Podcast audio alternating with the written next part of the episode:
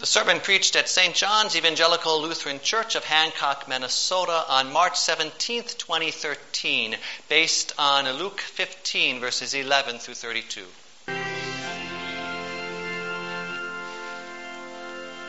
Grace and peace to you from God our Father and our Lord and Savior Jesus Christ. Amen. Jesus speaks to us today through the words recorded in Luke chapter 15. He tells this parable.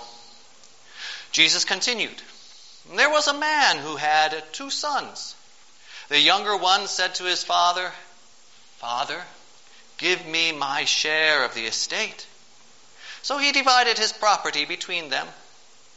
Not long after that, the younger son got together all he had, set off for a distant country, and there squandered his wealth in wild living. After he had spent everything, there was a severe famine in that whole country, and he began to be in need. So he went and hired himself out to a citizen of that country, who sent him to his fields to feed pigs. He longed to fill his stomach with the pods the pigs were eating, but no one gave him anything.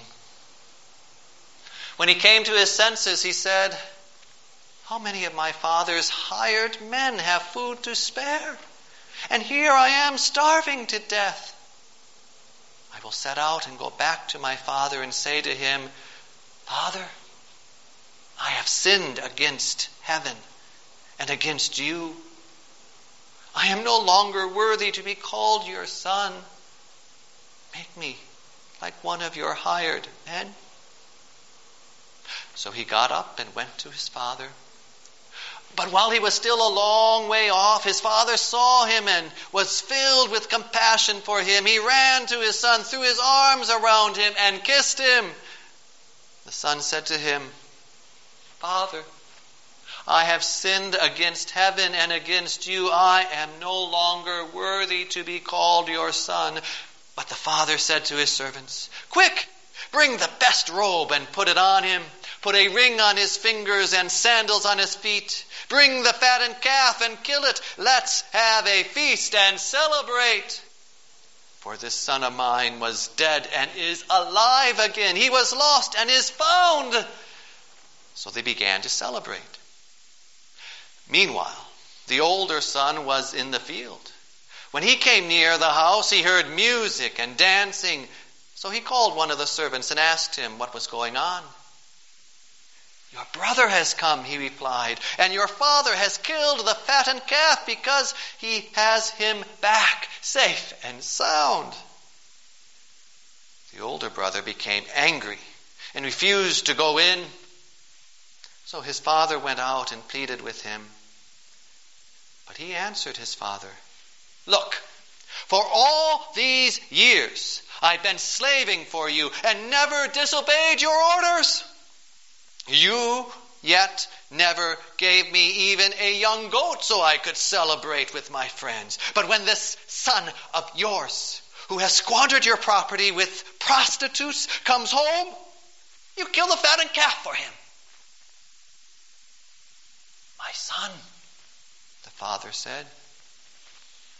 You are always with me, and everything I have is yours. But we had to celebrate and be glad because this brother of yours was dead and is alive again. He was lost and is found. This is the word of our Lord. Dear friends in Christ, fellow saints, washed clean in the blood of our risen Savior. The church basement was filled with a forest of legs as the two year old apprehensively searched. And then he spots those familiar pants, those suit pants. He, he runs forward and, and grasps the legs. But as he looks up, terror fills his face. That's not my daddy. I'm not sure how often that happens to a little child, but it does seem often, at least once. You see that? But notice how even a little child knows to run to his or her daddy. Do we seek our Heavenly Father as fervently and eagerly as that little child clutching, clutching to our Heavenly Father's pants leg? Jesus' parable here pictures our Heavenly Father's uncompromising compassion. We see his heart going out, longing to draw sinners away from their sinful life and back to himself. And as you think about this parable, see that Father's compassion as he watches and waits and longs for his lost son and then celebrates, rejoices, and makes glad at his return. Yes, we see him welcoming the Son back. And that Father's compassion, your Heavenly Father's compassion, welcomes you, dear friends. So, beware. Beware of rejecting His compassion. That's part one and rejoice in his words of welcome. For your heavenly Father's uncompromising compassion welcomes you. Now, as Jesus tells the parable here, he presents to us the Father's great compassion for both of his sons. Even though we often refer to this as the parable of the lost son, we could rightly call it the parable of the lost sons. For both of them, in their own ways, were lost. And the Father's heart goes out to both of them. Such compassion. Now, at the request of the younger son, the father hands out his inheritance to both of them.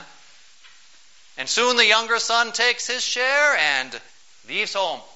He turns his back on his father's kindness and compassion all those years of the Father providing for him, all that training and upbringing, all that love and kindness the Father has showered on him, all that forgotten. He's going to live life his way now. And in that far off land, he follows his heart's desires. And soon, all the money he had is gone, wasted away. Then hardship hits famine strikes, and none of those friends who he had partied with stand by him now. But things had to get worse before he came to his senses. He hired himself out to feed pigs, and remember how the Jews felt about pigs. And yet, even this kind of work was not enough to get him enough food to eat.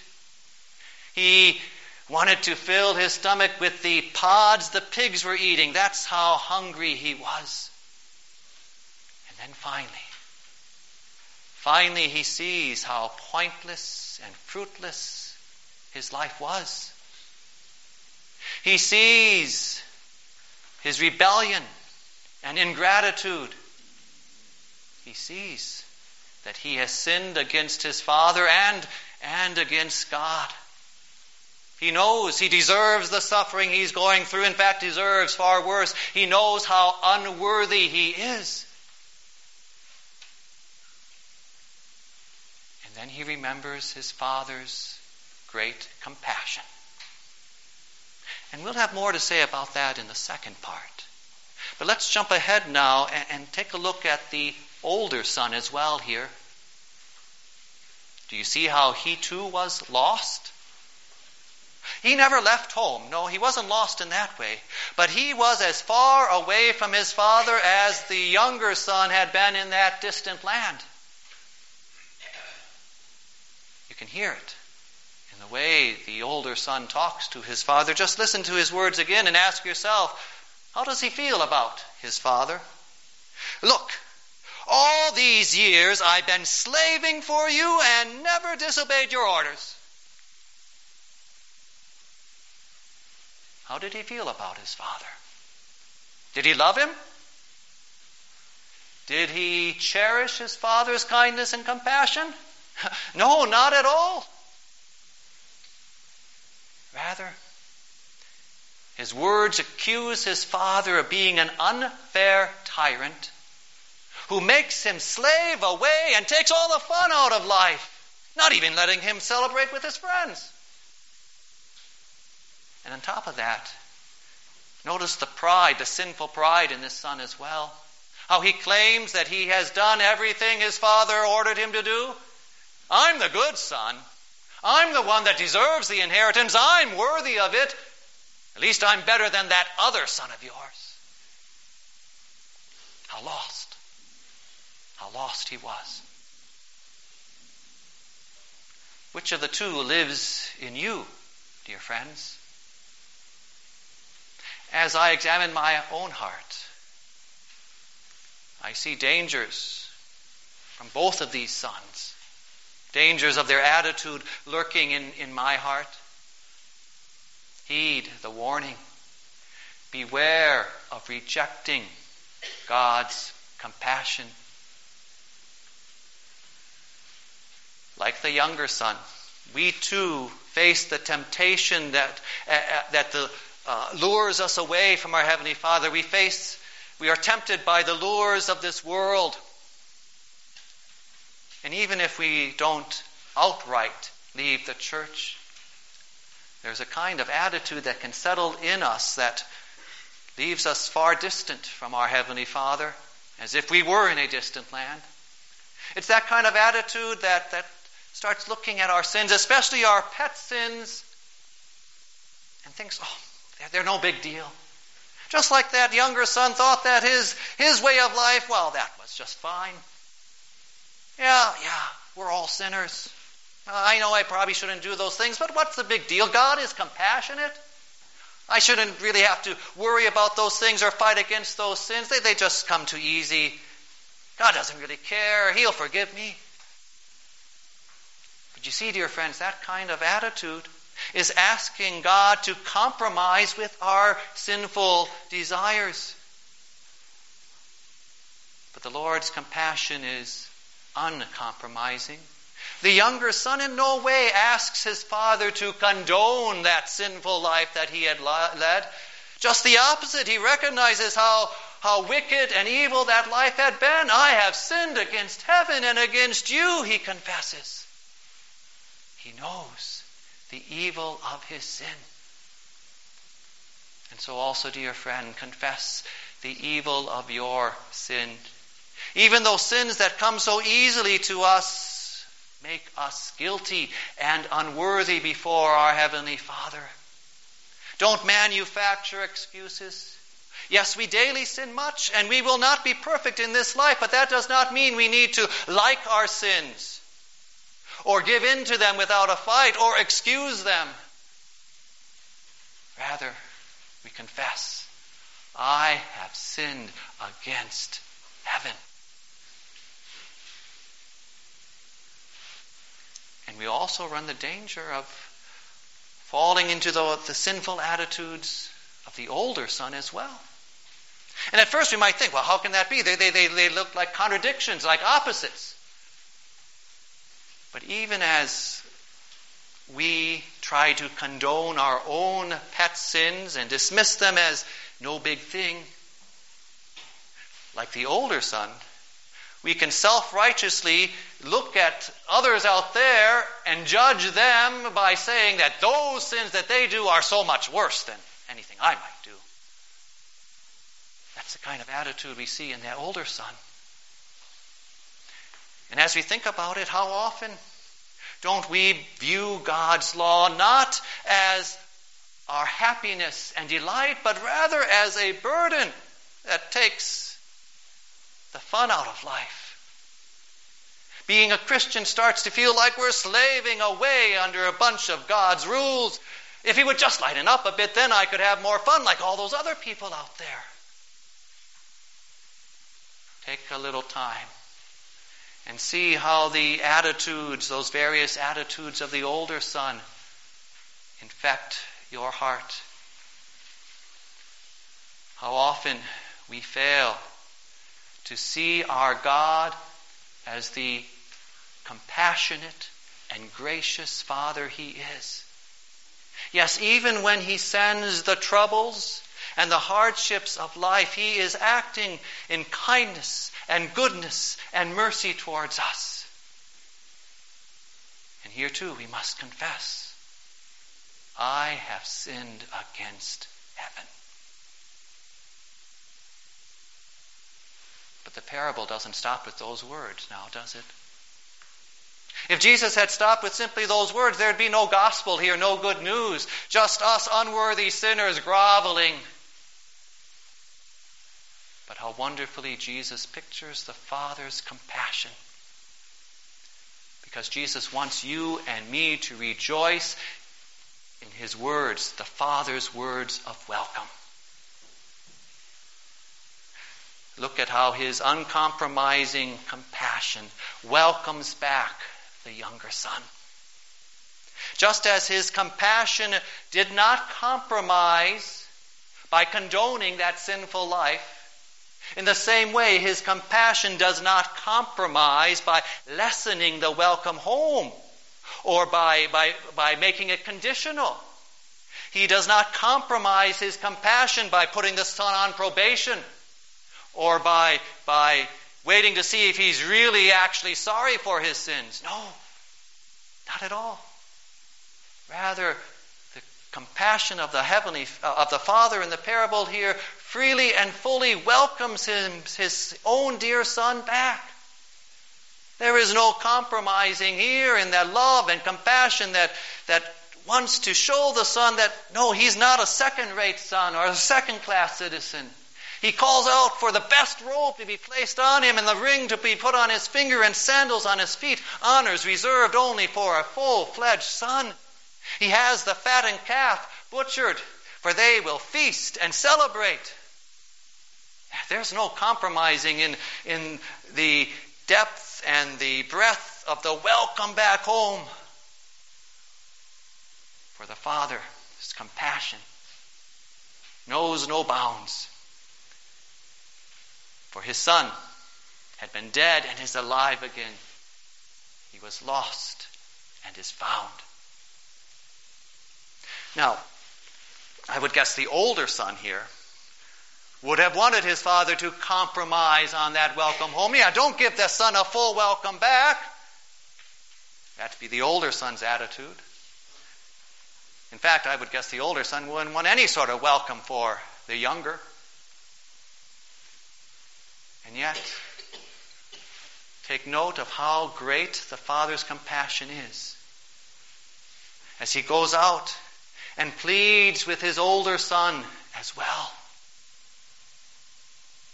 Hear that deep compassion as the father calls out and, and reminds the older son that his love and kindness and compassion has always been with him and that all he has is his. He has not shortchanged the older son in any way. Hear that deep compassion as he pleads, My son, you are always with me, and everything I have is yours. But we had to celebrate and be glad because this brother of yours was dead and is alive again. He was lost and is found.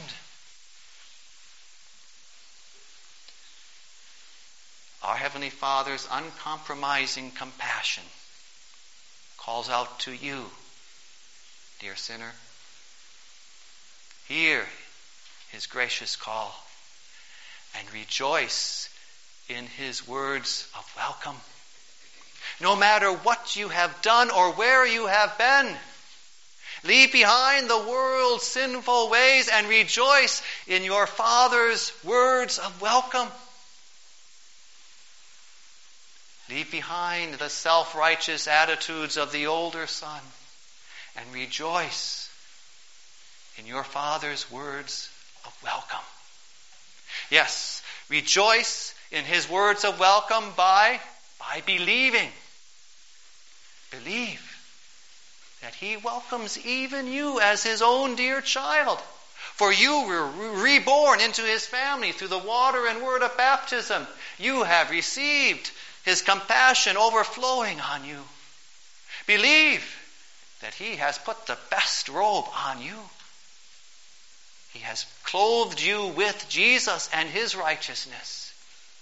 Believe that he accepts you as his own dear son and daughter or daughter. Believe and do not doubt his uncompromising compassion. He in no way cuts your welcome short. Rejoice in his words of welcome, not only by believing, but also by leaving. Leave behind the sin that so easily entangles us. Leave behind wanting to do things your way despite your Heavenly Father's will.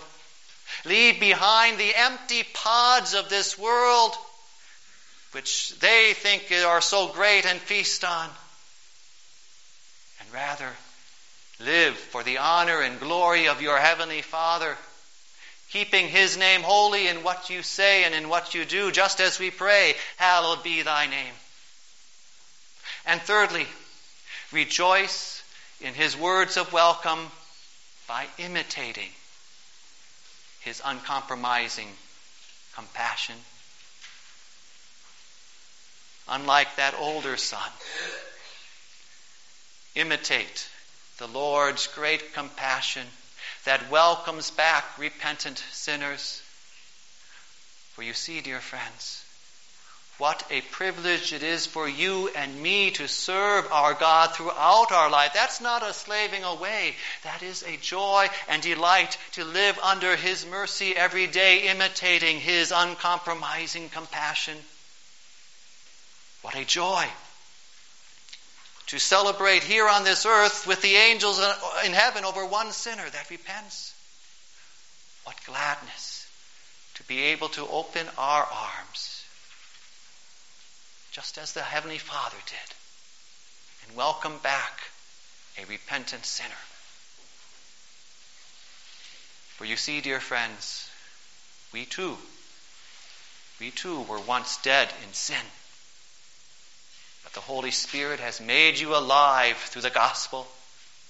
We too were once lost, but Jesus has found you. Rejoice in your heavenly Father's words of welcome. Clutch his pants leg. For his uncompromising compassion welcomes you. Amen. Please stand. The peace of God that surpasses all understanding will keep your hearts and minds in Christ Jesus. Amen.